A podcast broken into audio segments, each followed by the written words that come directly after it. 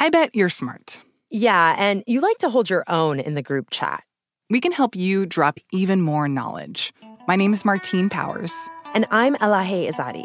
We host a daily news podcast called Post Reports. Every weekday afternoon, Post Reports takes you inside an important and interesting story with the kind of reporting that you can only get from the Washington Post.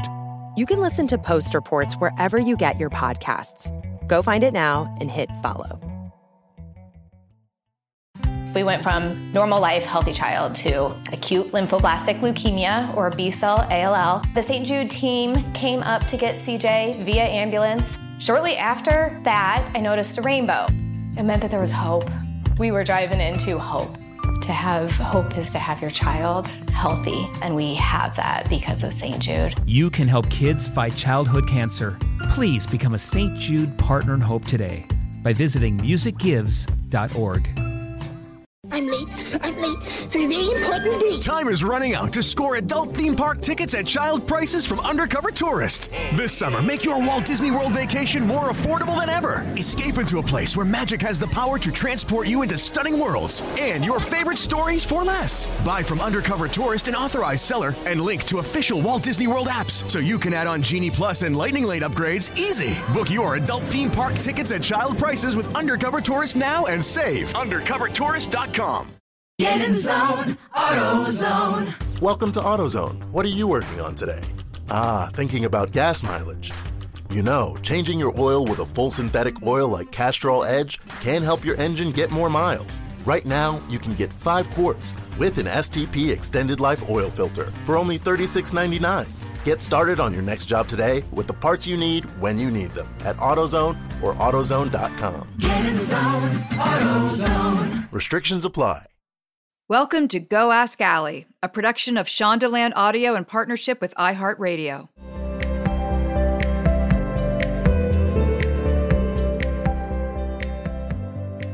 Hi, I'm Allie Wentworth, and you're listening to Go Ask Allie, where this season I'm asking the question How do you grow a teenager in a pandemic? More than ever, teenagers are spending an enormous amount of time online. And one of the scariest manifestations of that is the fear of them being lured into an unsafe situation.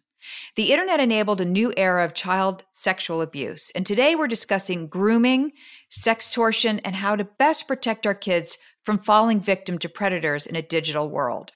Here to talk to me today is Julie Cordua, the CEO of Thorn, an international anti human trafficking organization co founded by Ashton Kutcher and Demi Moore and dedicated to building technology to defend children from sexual abuse. But before I speak with Julie, I've invited my friends Audrey McDermott and Anna Pay, two 23 year olds who have graciously agreed to have a candid conversation with me about some of the things going on in the teen world that parents may not know about. Recently, Anna brought something up that I found particularly alarming, and it actually prompted this episode. As a teen, she received $300 from a stranger in exchange for a photograph of her feet. Do I have that right, Anna? I wish it was that much. Um, it was less. Unfortunately, it was five dollars. All right, that is The how much my volume you could feet up- are worth. Yes. but yes, I think if I had found um, potentially more impressive clientele, I could have received in the three hundred range. I know my friends have sent their shoes for thousands of dollars. Okay, before people. before we get ahead of ourselves and make every teenager want to do this, Yes. how were you even educated about the possibility of doing this? How did somebody reach you? And how did you know to photograph your feet and get money for them? Because you know we're gonna this is gonna take us to a dark place, so I'm starting in the PG version. So, um, I guess my story begins when I was 16 years old or so, when I wanted to sell some some shoes that I had from middle school online, and I went and I posted like my flats and things like that uh, that I was no longer really wearing anymore. So I posted them on like Craigslist and Facebook Marketplace and some weird niche apps for buying and selling things. um, because I was a broke teenager, I really wanted to buy more uh, bundle packs and things like that so I could play my video games. Um, Okay. So I finally um, got some some responses for my shoes, and at first I was like, "Great, fantastic! These are clearly worthwhile for other people." But then the messages got a little weird. I was now suddenly requested to to send photos of my feet along with the shoes, Mhm. and to Or would you say these were foot fetishists that were? I think I out? think that that is what we were dealing with indeed. Um, I I told Audrey as a joke, who was very alarmed, and told her mother, who was even more alarmed, who called me and said, "How much money do you need? You cannot sell your shoes online."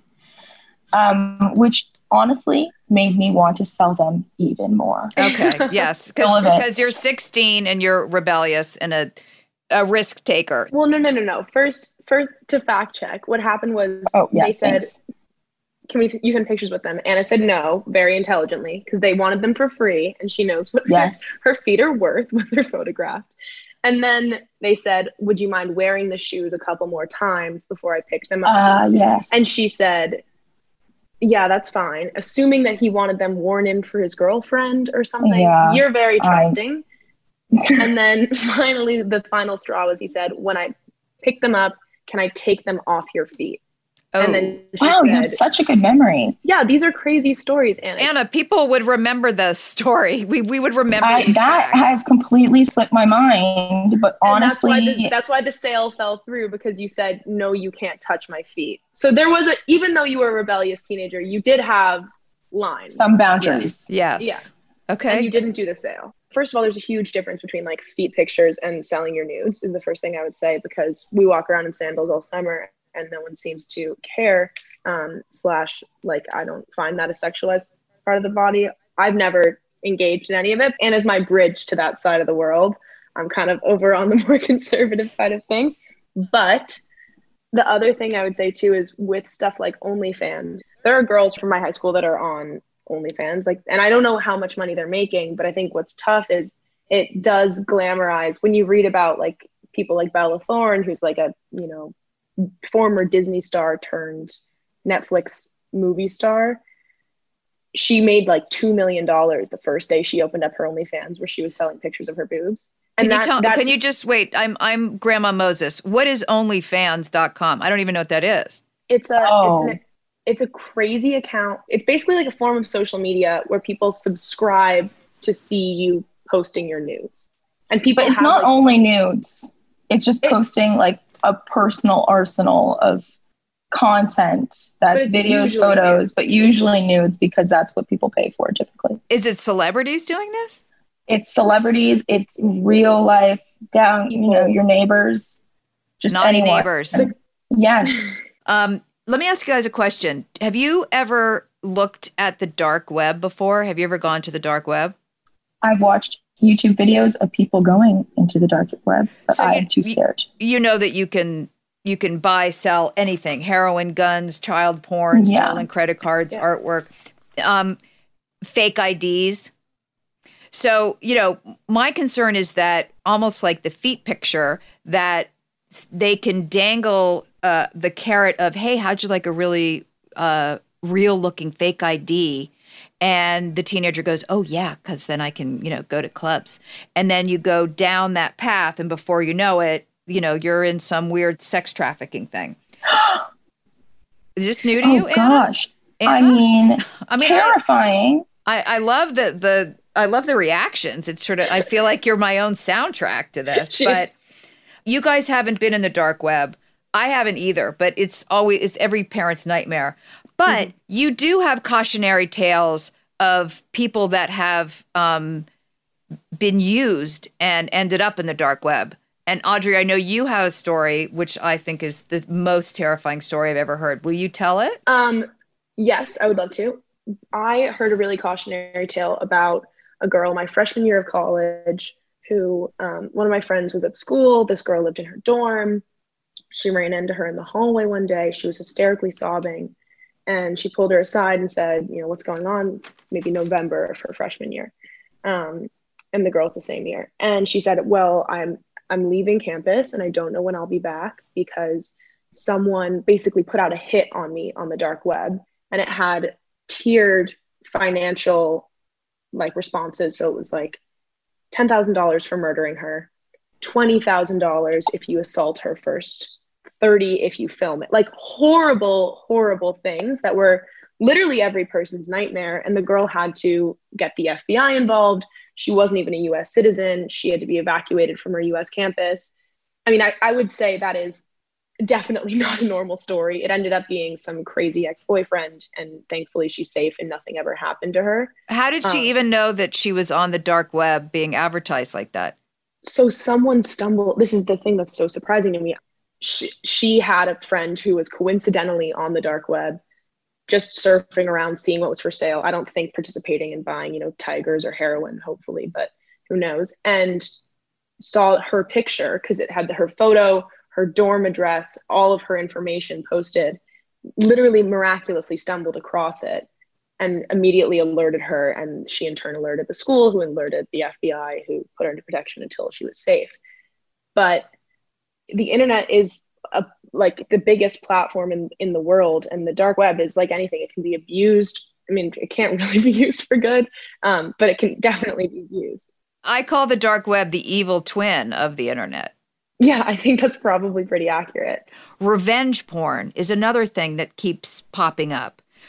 How does a girl guard herself from anything that results in that? Either male or female X. Well, I think a couple of things. One, the it's kind of like safe sex. Like the fir- the best thing you could do is abstinence and just not take photos of yourself. Yes. Or videos of yourself being naked because if it doesn't exist, they can't post it when you don't, you know, whatever.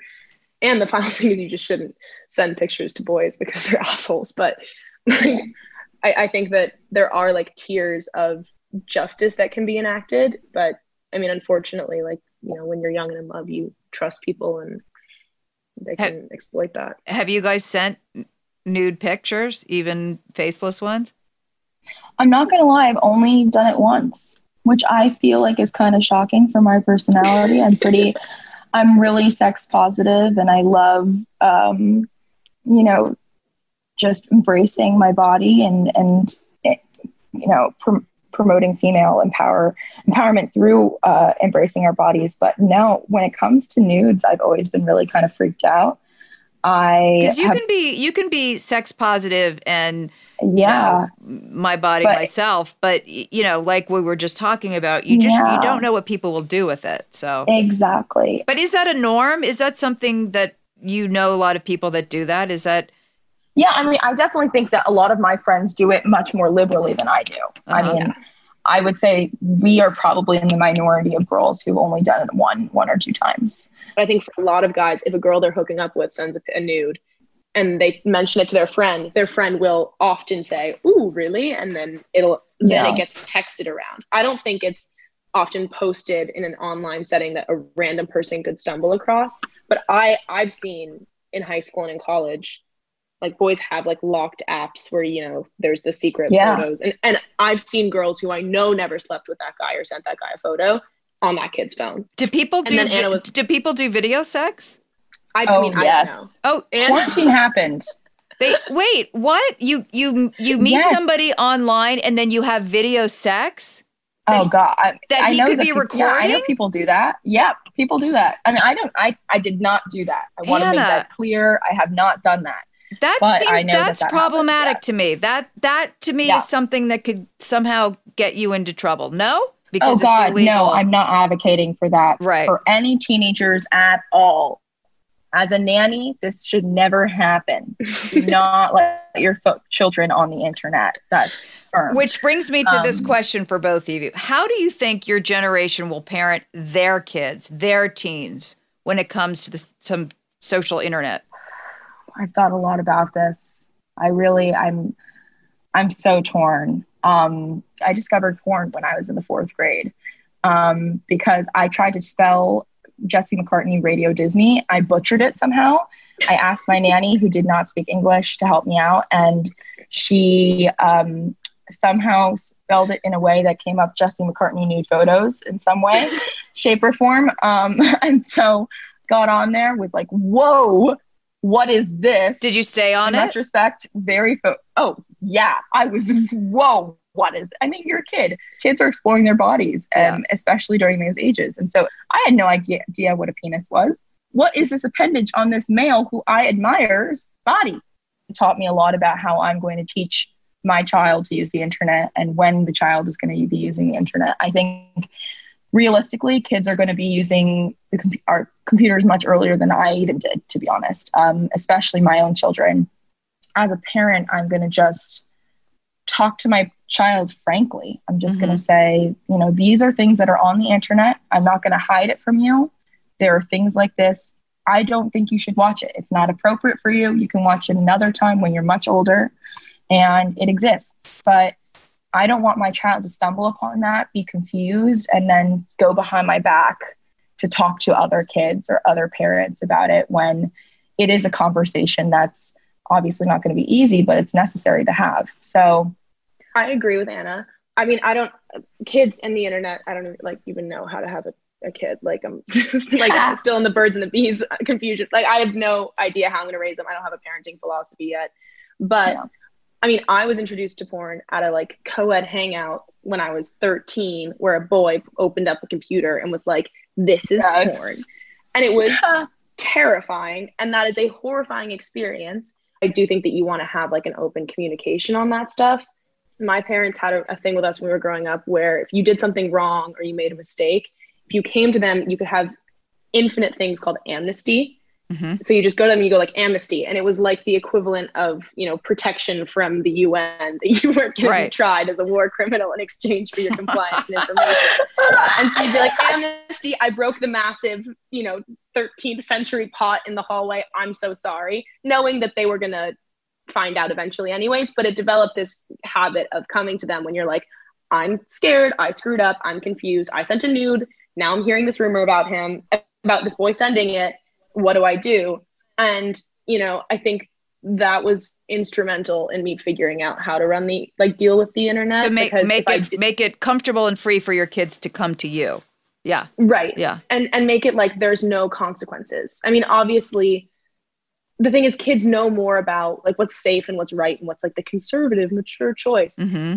we're not going to make that choice most of the time but we know what the right one is so the lecture is usually skippable i mean have a couple of conversations around it but i do think that there's a way to like be a parent that knows what your kid's online presence looks like without suffocating them and that's what i would encourage people to strive for. You just have to kind of prepare so that if something, God forbid, does happen like that, your child trusts you to know that they can come to you and know that if something really scary happens to them, that you will be there for them and that you'll protect them as much as you can.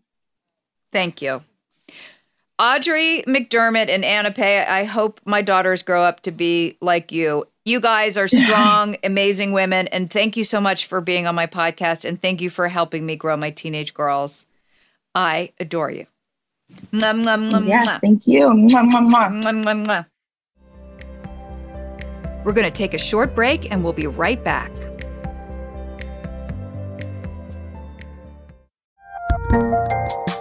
There's a lot happening these days, but I have just the thing to get you up to speed on what matters without taking too much of your time. The Seven from the Washington Post is a podcast that gives you the seven most important and interesting stories, and we always try to save room for something fun. You get it all in about seven minutes or less. I'm Hannah Jewell. I'll get you caught up with the seven every weekday. So follow the seven right now. We went from normal life, healthy child to acute lymphoblastic leukemia or B cell ALL. The St. Jude team came up to get CJ via ambulance. Shortly after that, I noticed a rainbow. It meant that there was hope. We were driving into hope. To have hope is to have your child healthy, and we have that because of St. Jude. You can help kids fight childhood cancer. Please become a St. Jude Partner in Hope today by visiting musicgives.org. I'm late. I'm late for a very important date. Time is running out to score adult theme park tickets at child prices from Undercover Tourist. This summer, make your Walt Disney World vacation more affordable than ever. Escape into a place where magic has the power to transport you into stunning worlds and your favorite stories for less. Buy from Undercover Tourist, an authorized seller, and link to official Walt Disney World apps so you can add on Genie Plus and Lightning Lane upgrades easy. Book your adult theme park tickets at child prices with Undercover Tourist now and save. UndercoverTourist.com com. At JCPenney, fashion counts for everybody and everybody. It's spring, and with the weather changing and so many great things coming up, like Mother's Day and the Wind Down Tour, I definitely need a fresh spring wardrobe for every occasion. This spring, I'm looking for that perfect flowy spring dress for Mother's Day, as well as replacing my everyday basics. That's what I love about JCPenney. They have so many stylish and comfortable options that I always find just what I'm looking for there. Spring is a feel good season and comes in all shapes, sizes, and colors. The fashion at JCPenney is the same way. Refresh your wardrobe this spring with styles that gets you, something to wear that fits your favorite moments of the season at prices that feel just as good. Discover brands that get you and put style and comfort first, like Worthington and Liz Claiborne for her, each in women's petite and plus sizes, and Stafford and Mutual Weave for him, style and comfort for all, even big and tall. Plus, even more for the whole family like Levi's and Xersion. Here, spring comes in all shapes, sizes, and colors. JCPenney, make everybody count. Welcome back with more Go Ask Allie. And now, on to today's expert, Julie Cordua. Julie is the CEO of Thorn, that's T H O R N, a nonprofit that works to address the sexual exploitation of children. As digital defenders of children, Thorn has been doing an incredible job equipping tech companies with the tools to eliminate child sexual abuse materials from the internet. Julie, you guys are doing the work that should be praised and admired for centuries to come. Thank you for joining me on Go Ask Allie. And and right off the bat, can you start by sharing the initial genesis of the nonprofit Thorn? How it started, why it started? Sure. Yeah. Well, first of all, thank you um, for having me. I'm always grateful for the opportunity to talk about this because sometimes these are uncomfortable subjects. So making them comfortable is the first um, battle that we all need to do so we can talk about this more and get it out of the darkness. Um, so, yes, Thorn was created uh, almost 10 years ago now. Ashton Kutcher and Demi Moore, they were starting their philanthropic journey, trying to better understand um, child sex trafficking. They had seen a documentary about it happening in Southeast Asia and then started to do some research into the issue and realized it was happening here in the United States as well. Um, and as they dug deeper, they really wanted to understand what were some of kind of the risk factors and trends and what was making children more vulnerable and really think about how they could use their unique talents and networks and assets to make a difference. And I joined them early in that journey. And one of the things that we saw when we spent about a year or more out talking to survivors, law enforcement, nonprofits, government, was this intense and emerging role that technology was playing, not just in child sex trafficking, but in the growth of uh, technology facilitated child sexual abuse. And while you were seeing this um, growing role of technology in abusing kids, uh, there was no concentrated effort to actually use technology in a way to stop that abuse to protect them to prevent it. And so that was the genesis of thorn was looking at okay how do we bring the best and brightest minds in technology to bear on behalf of some of the world's most vulnerable children? And um, and that was the birth of thorn yeah. It's so interesting because I was talking on a panel in Silicon Valley to a lot of big tech company people about sexploitation of girls on Instagram, which to me I, is a big issue. I just I, I fear for it. And um, afterwards, a lot of the people that work at these tech companies came up to me and they said, You have no idea how bad it is. And we won't let our children do it. And I thought, Oh, well, thanks for keeping it to yourself yourself. And the other thing is that I've noticed with when you talk about sex trafficking and, and my 18 year old is um, she's the one that told me about Thorn and she's mm. she's a big activist and she you know she said the thing about sex trafficking is when I discuss it in clubs and at school everybody thinks it's an international problem they don't think it's a national problem mm. you know people always say oh the sex trafficking you know oh that's in the Middle East or that it's like no no no that's right next door thank you for Thorn and here's I know this is going to be a scary answer but what are the current statistics of sexual abuse online? Yeah, I mean, what we do know is that the trade of child sexual abuse material is skyrocketing. So, in the United States alone last year, tech companies reported over 16 million uh, reports of images and videos documenting the sexual abuse of a child. Sixteen um, million. Mm-hmm, that's in just the United States. Um, and that's only what was found.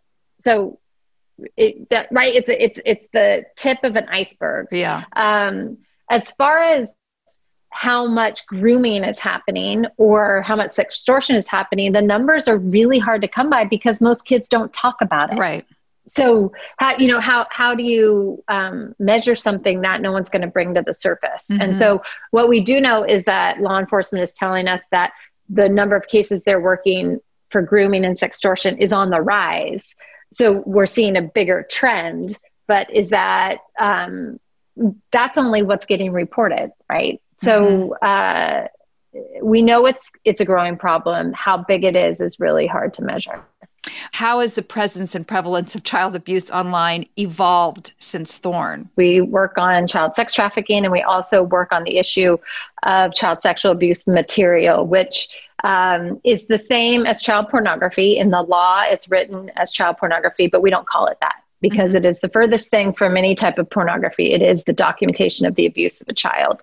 In both of those areas, uh, the market it has just skyrocketed and and really that's over the last two decades not just over the last nine years that we've been working on this and there's a couple of reasons why i mean you you take crimes that used to be uh, very hidden and it was very difficult to participate in them. So if you uh, were someone who had you know a thought about abusing a child or getting your hands on images or videos of, of children being abused it took a lot. There was a lot of barriers to try to go do that and you probably felt a lot of shame and there wasn't really anyone who was going to tell you that that was okay well the internet has really removed all those barriers so it's really easy you within a few search clicks you can find it and not only can you find content but you can usually find communities of people if you try that are going to tell you it's all okay. And they're going to tell you how to get better at finding it. They're going to tell you how to groom kids for it. Um, and so, you know, those aspects of the internet have done the same for lots of really good things, right? Like we all can find, you know, recipes that we like and groups that like to grow the plants that we like. And well, it just does the same thing for bad things in the right, world as well. Um, so, so we've just seen the rate of child sex trafficking increase, but also uh, the volume of child sexual abuse material just skyrocket.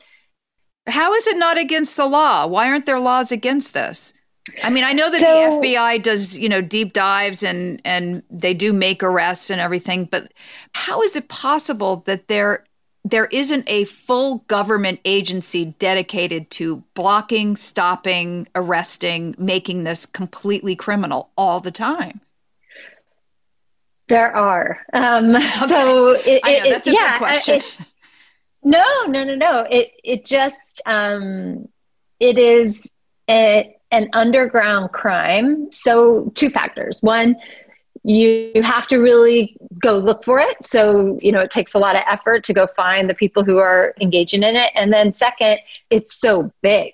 Well, I mean, right. we just can't we have entire task force across this country both focused on child sex trafficking and focused on the spread of child sexual abuse material and they're busy all day every day and there's much more out there uh, that needs to be tackled but there are definitely things that you know while the laws are in place that more resources could be directed to addressing these issues for sure so first of all what is the difference between the deep web versus the dark web um, sometimes people use them interchangeably. So, for the purpose of our discussion, I talk about uh, the open web and the dark web. So, the open web are the web we use every day. It, the recipes. Yeah, it's the recipes. How to, lose, be, how to lose 30 pounds in an hour. Yeah. It can be indexed. So if you Google something, it'll show up in a Google search result. Um, the deep web, which is often conflated with the dark web, but they are different, is things that are not indexed. So think about if you work at a corporation like your intranet. It's not necessarily bad, it's just not indexed on Google, right? right? So it's not it can't it can't be searched. The dark web is something different. So not only is that not indexed, but it often is uh, fully anonymized and encrypted. Um, and the dark web often was built for good purposes like national security, um, but has been hijacked um, in many ways for illegal activity this area being one of those. Well, I've never been on the dark web, but I have heard lots of horror stories about um, people that, for revenge porn or whatever, have put people on the dark web. Um, I, I'm afraid to even investigate it for my own curiosity. I'm just terrified of it, just in, even saying it. Um, but it is where the majority of child sexual material is circulated. Am I right? Hmm.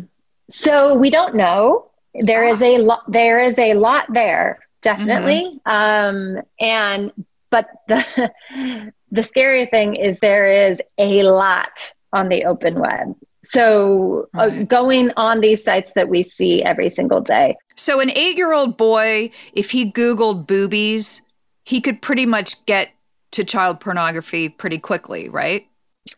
Um, he might uh, if yeah. he if he googled that plus uh, you know a few other terms that are yeah. related to children. Um, many of these companies implement tools to make sure that that type of abuse material is removed, but mm-hmm. um, sometimes it's it slips through.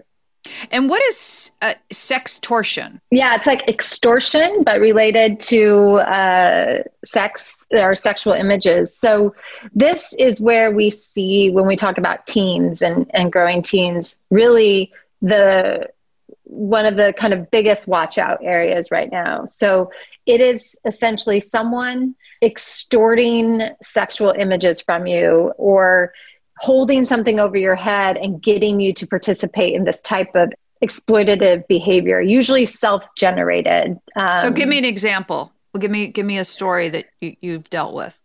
Um, sure. So, someone uh, meets a stranger online. So, mm-hmm. perhaps you were talking about Instagram and you know mm-hmm. maybe the sexualization of girls. Someone uh, they have a public account. Anyone could comment on their images. They start commenting on their images. They then get into their DMs. These people build what they think is a relationship, but they really have never met each other. Um, she or he, it happens to girls and boys, um, thinks that this person is their friend, so friends them on multiple other social media platforms. And then all of a sudden, this person starts asking for sexual images. Mm-hmm. Show me this, show me that. They send them an image, and then that person says, I need more. I need a video of you doing this. And and the the child says, you know what, I'm done. I, I'm don't. And this person says, well, you know what? You friended me on Facebook. I now have the DMs of all your family and everyone you go to school with. And if you don't do this, I'm going to take all those pictures you just sent me and I'm going to send them to everyone in your school and I'm going to send them to your mom. So do it. And then all of a sudden, this child is in a position where they are doing worse and worse documentation um, of abuse. And we've seen cases where not only is it self production, but where they are then asked to abuse a sibling Jesus or Christ. or someone else um, in in the home. And you know, any anyone is vulnerable, right? We mm-hmm. we look at, at child sex trafficking, and that affects. You know, we can talk about that at, at another point. Uh, predominantly um, a more at risk population of youth this type of grooming and exploitation can really reach anyone who's online. So let's let's talk about that. Who do you feel is the most vulnerable to be targeted for online grooming or sex sexploitation? Yeah, so um, for online grooming and sextortion, it is really any child that is on social media or a connected device or in a um, community. It doesn't discriminate. So, uh, any child that uh, can be connected to a stranger or really anyone who might want to um, extort them is vulnerable. When we work on child sex trafficking, we see different vulnerabilities. That is much more likely to be someone who has a risk factor of being in child welfare, um, being from a home where there's violence or child sexual abuse, being runaway, homeless. Uh, but those factors don't hold when we get to online abuse and grooming. It really is any child that's on a connected platform. And so they are highly vulnerable to someone who comes along and says, Hey, I'll take care of you. And then they start selling that child for sex. And the way child sex trafficking manifests in the United States is that oftentimes these children are sold on escort sites as adults. And so the person buying them doesn't really know that they're 14 or 15 years old. And that's not used as an enticer? I mean, do they use children? I mean, there's obviously uh, going to be people that prefer sometimes yeah. but not the majority. And so there's a lot of there's a lot of false narratives out there right now about child sex trafficking in the united states that are really trying to drive fear through communities. But the reality is is that there's some high vulnerabilities that um, are associated with child sex trafficking. And, and granted it can happen to anyone but it it predominantly happens to children who are already vulnerable because of another reason. When we talk about online grooming we don't see that it being a similarity. The main vulnerability is are you online? Right. And and um, are you putting yourself in a position where you're having conversations with strangers or building those relationships? Do you feel like you don't have a safety net, so an adult or a caregiver to talk to in case something bad happens online? So there there are very different profiles of what could put um, a child at risk for those two different types I mean, I'm I'm like a hawk with this stuff with my kids stuff. And still, my daughter who doesn't do the sexy sexy Instagram at all, she was on Skype or something and this thing popped up and said, "Hey, how'd you like to have a sugar daddy?" which is terrifying. So, besides a teenage girl who's doing sort of sexy Instagram, walk me through how a teenager can be groomed online. So, usually, someone who's grooming a child online is not just grooming one child they usually have multiple children and they're perfecting their technique. They're seeing what happens. They might be blindly reaching out, like you said, on Skype, or they're watching their Instagram or their social media posts and understanding really what maybe motivates that child. One of the best safeguards to uh, ensuring that a child isn't susceptible is having the conversation with your child before it happens. Right. So if that happens first, before a child has any idea that that could happen, like why does someone say, ask, ask me for 300 bucks for a foot photo? And they think, oh, that, to your point, oh, that's funny. I can make 300 bucks. As opposed to they already knew the minute they were handed the device that they might get texts or messages from people who they don't know. And those people might try to convince them that they're friends but here's what happens we're always going to have an open dialogue. As the person who's handing you that device, I'm always going to be here for you. Mm-hmm. I am not going to get upset with you. You can't do anything wrong in this environment that would get me angry. I want you to be safe. Have you found that uh, that a lot of um, children that have been vulnerable to this kind of stuff have kept it to themselves, have been uh, fearful of communicating it with other people, and that's why they become victim to it? Yeah, well, in our yeah. research, one of the uh, main uh, factors in an extortion or grooming situation getting out of hand is that the child felt like they couldn't talk to anyone. So, uh, when the perpetrator has that much control over a child where they've isolated them from their family or their friends, um, then it gets bad very quickly. Yeah. Because it's when the kids feel like they don't have someone to talk to mm-hmm. that they feel trapped. And then the person who is grooming and extorting them is winning. They're going to keep that bind. I feel like we do so much parenting with the real life scenarios, you know, if this uncle or this person, you know, you have to come tell me. But I find less and less parents do this with devices. I almost think it should be part of the ritual of giving your child their first device is this whole piece of education. A hundred percent. Yeah. The minute a device is put into the hands of a child, you start this conversation, depending how old they are, um, right? And it has to be age appropriate. And then you have it often. So it's not a one and done. You right. hand them the device, you talk about it. Once a week, you sit down, you say, Show me what you're doing on those apps. Would love to better understand what Among Us is. You know, show me how to play uh, Fortnite and have those conversations. And then at some point, you really have the direct conversation about what the threats are. And I think for many of us who are parents today, we didn't grow up with any of this. So it, no. it is scary. It's scary and it's unknown. We have to remove the fear from it. We have to have these conversations as just normal conversations about how we prepare our children to live in a digital world.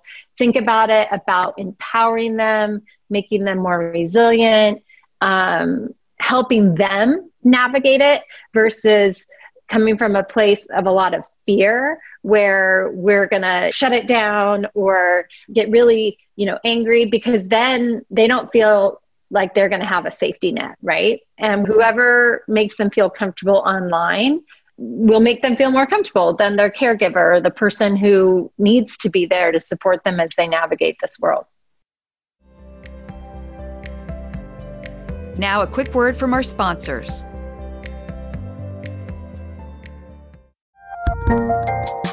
There's a lot happening these days, but I have just the thing to get you up to speed on what matters without taking too much of your time. The Seven from the Washington Post is a podcast that gives you the seven most important and interesting stories, and we always try to save room for something fun. You get it all in about seven minutes or less. I'm Hannah Jewell. I'll get you caught up with the seven every weekday. So follow the seven right now. We went from normal life, healthy child to acute lymphoblastic leukemia or B cell ALL. The St. Jude team came up to get CJ via ambulance. Shortly after that, I noticed a rainbow. It meant that there was hope. We were driving into hope. To have hope is to have your child healthy, and we have that because of St. Jude. You can help kids fight childhood cancer. Please become a St. Jude Partner in Hope today by visiting musicgives.org. I'm late. I'm late for a very important date. Time is running out to score adult theme park tickets at child prices from Undercover Tourist. This summer, make your Walt Disney World vacation more affordable than ever. Escape into a place where magic has the power to transport you into stunning worlds and your favorite stories for less. Buy from Undercover Tourist, an authorized seller, and link to official Walt Disney World apps so you can add on Genie Plus and Lightning Lane upgrades easy. Book your adult theme park tickets at child prices with Undercover Tourist now and save. UndercoverTourist.com com. At JCPenney, fashion counts for everybody and everybody. It's spring, and with the weather changing and so many great things coming up, like Mother's Day and the Wind Down Tour, I definitely need a fresh spring wardrobe for every occasion. This spring, I'm looking for that perfect flowy spring dress for Mother's Day, as well as replacing my everyday basics. That's what I love about JCPenney. They have so many stylish and comfortable options that I always find just what I'm looking for there. Spring is a feel good season and comes in all shapes, sizes, and colors. The fashion at JCPenney is the same way. Refresh your wardrobe this spring with styles that gets you, something to wear that fits your favorite moments of the season at prices that feel just as good. Discover brands that get you and put style and comfort first, like Worthington and Liz Claiborne for her, each in women's petite and plus sizes, and Stafford and Mutual weave for him, style and comfort for all, even big and tall. Plus, even more for the whole family like Levi's and Xersion. Here, spring comes in all shapes, sizes, and colors. JCPenney, make everybody count. Welcome back to Go Ask Ali. Let's get back to the discussion. What are the suggestions, um, particularly from Thorn, about making social media safer? Are there other tools or techniques that we can use to kind of keep our kids from this kind of harm? Much of this is uh, based on kind of age appropriateness. I think one is have the conversation early, have it often. Um, understand what applications your kids are using and understand the safety features on it. So mm-hmm. there are some applications where the default setting is that kids can chat with anyone um, or their accounts are public. So make sure you don't just let them sign up. Go in and see are, are these accounts private? Can they not chat with anyone? Can they chat with only someone who's in the house? Can they chat with someone who's on their friends list? Um, go through on a regular basis and have them talk about who their friends are that are on their list, right? So if you've had an agreement that I'm okay with you friending people in this environment, but I want it to be people that you know in real life. So once a week, let's talk about who's on that friend friend list and explain to them why, right? So these blanket rules without an explanation of why um, I think are hard for kids to consume. But kids want to be safe too. So if you can e- explain to them why, um, I think that's important as you go along. So, for instance, a 12, 13 year old, how much do you divulge about a, a person that could be grooming them? Do you tell yeah. them it's it's for sexual exploitation? Like, how far do you go? Um, sometimes you have to give a little bit and then see where they go. Mm-hmm. Like it, it, every child's different, right? Mm-hmm. It might it might be based on what they've heard at school. Um, if they're in a group of friends who maybe aren't online a lot or don't talk about these things, they might not be ready for a more in depth conversation. But if they've heard things at school and they're curious, um, you start the conversation, give a little, see what they ask. If they're asking, mm-hmm. it's best to answer it factually. And you're a mother as well. You have three kids. So, being immersed in this world, what kind of conversations are you having with your children? They're oh, younger. Wow. I know they're younger, but still. no, but still, I mean, I think um, I have taken the position of trying to be very factual, mm-hmm. um, straightforward, mm-hmm. non emotional, um, creating a a safe space so that they know the facts going in and they they feel like they can come to me if anything um, goes sideways with them or themselves. Sometimes I have to take like 10 deep breaths before I go into a conversation because I know a little too much. Yeah. Uh, but I, I don't want them to feel fear. I want them to feel empowered. And so I really just try to anchor all my conversations that way. So I have one uh, child who will ask all the questions, and so I give all the answers. I have another who who won't, and it's just not even on their radar. So I, I just say, you know what, this person um, may not have the best intentions for you, um, and or we just don't know. Right. And so let's focus on the people we do know and our friends here. I have those those same two children, and with my younger one, the one that really doesn't want to hear, gets very frightened by stuff you know, we keep it in the stranger danger thing. Whereas mm-hmm. my older daughter, who wants to know everything, she could rattle off every sex trafficking statistic around the world. Like she confronts fear by giving me give me all the information. That's my ammunition. Tell me everything. So, I mean, I think you're right. I think you have to kind of uh, create a scenario that's age appropriate if you're yeah. sort of these learning techniques or telling stories. The other thing I wanted to talk about was um, again, I call it real life. In real life, um, I've had situations where, uh, like, uh, one of my daughter's friends came over when she was 14 and she was asking me all these questions about statutory rape. What does it mean? And how old do you have? You know, to, to the point where I was like, this is a huge red flag. This 14 year old mm-hmm. is asking me questions about statutory rape. How do I look for those red flags online? Yeah. Uh, it depends by age, mm-hmm. right? So there's there's also something to as kids get older demonstrating that you respect and trust their privacy and balancing their safety. So when they're younger, I go back to some of those maybe like weekly conversations about looking at friends lists or understanding apps. If you've started to do that um, as they're younger, when you get older, when you want to respect their privacy and let them do their thing, um, then it comes down to have you planted the seeds of an open conversation so that instead of actually having their device in their hands and looking at it, you can talk to them and say, have you know, have you experienced anything online lately that makes you feel uncomfortable? Um, is there any any challenging texts you've gotten or messages that you know I can help you with? Um, maybe red flags, especially when we're in a pandemic, is have they become more withdrawn? Are they in their room alone with the door closed for extended periods of time? Um, do they seem uh, more stressed or irritable or uh, you know always having their device at a different degree than they used to? Now, this mm-hmm. may not this may mean something else. It may mean that we're in a pandemic in our right. house with our devices all the time. Right, right, right. So you have to you have to be careful, but you have to partner that with trying to have those open, non-judgmental conversations with the kids, um, so that they feel safe raising concerns. It's interesting. Have you guys discussed uh, at all at Thorn about being in a pandemic and how people are uh, not as strict about device rules right now? And how more and more kids are on their devices much more than they were pre-pandemic. Right. Right.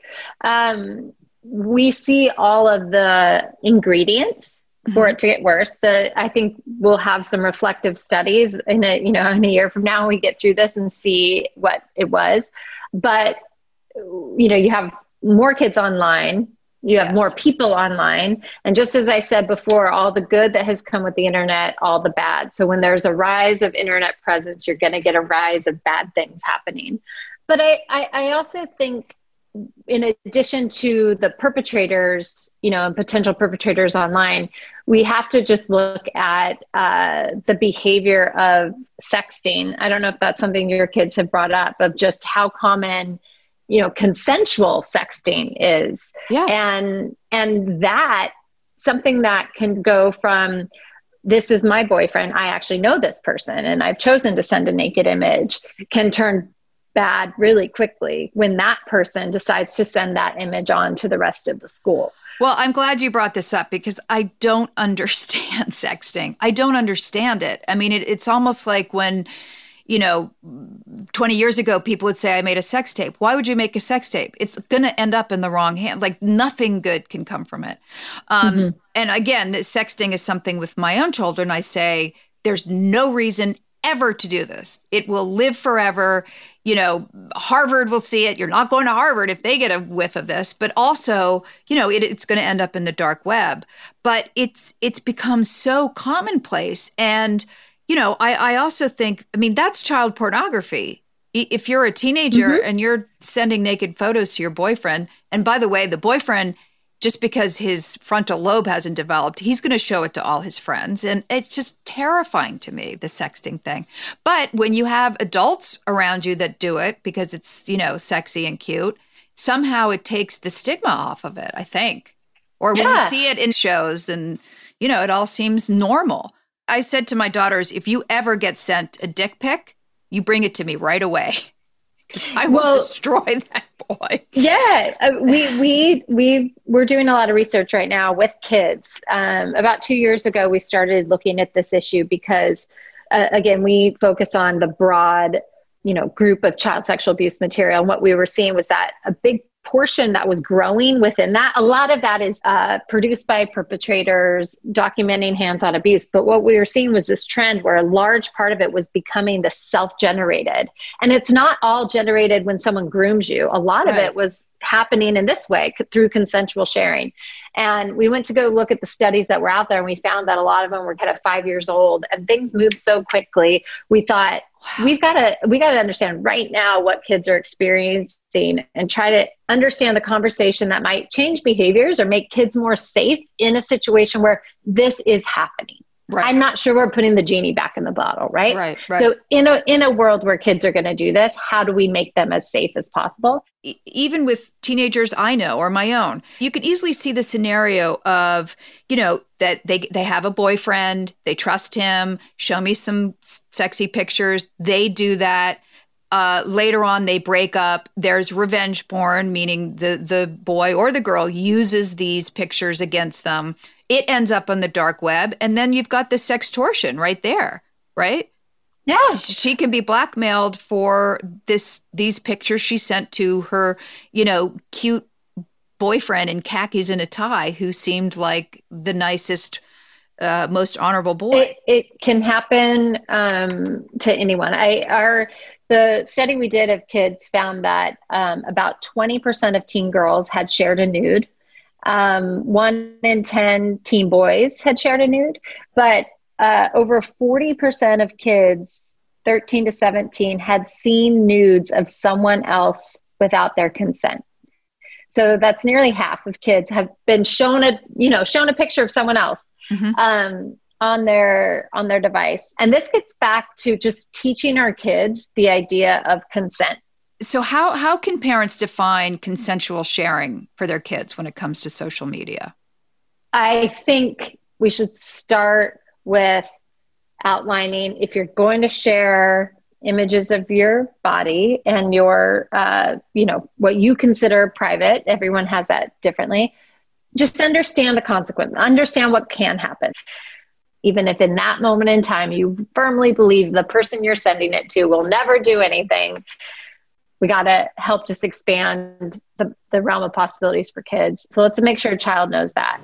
And then, second is um, if you receive an image, asking yourself, was that image intended for me? Is it being sent to me with the intent and consent of the person whose body it is representing? And if not, um, it needs to stop at your device. And you probably need to alert someone, either if you know the person who's emitted it, it is, a caregiver, someone at your school, um, and, and really help stop that. And then the third would be to talk about how it's a criminal offense, child pornography. I mean, do you go into the scare tactics at all?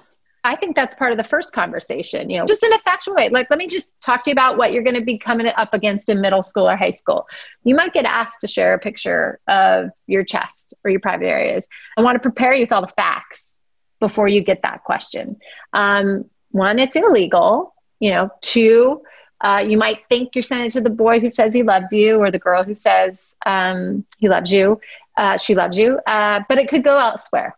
And what how are you going to feel if the whole school has that picture right like let's just talk through the scenario so that you can process this before the time comes um, so that's one and then the second is if you are a recipient of that what is the definition of consent and intent um, and so these are just new conversations that we're not used to having that we have to make normal and have uh, with our kids all right. So as a as a parent and citizen, of course, I want to know how we combat this epidemic, but also because I want to circle back to Thorn because you're addressing all these issues. Can you tell me a little bit about Thorn's strategy in working with law enforcement and tech companies?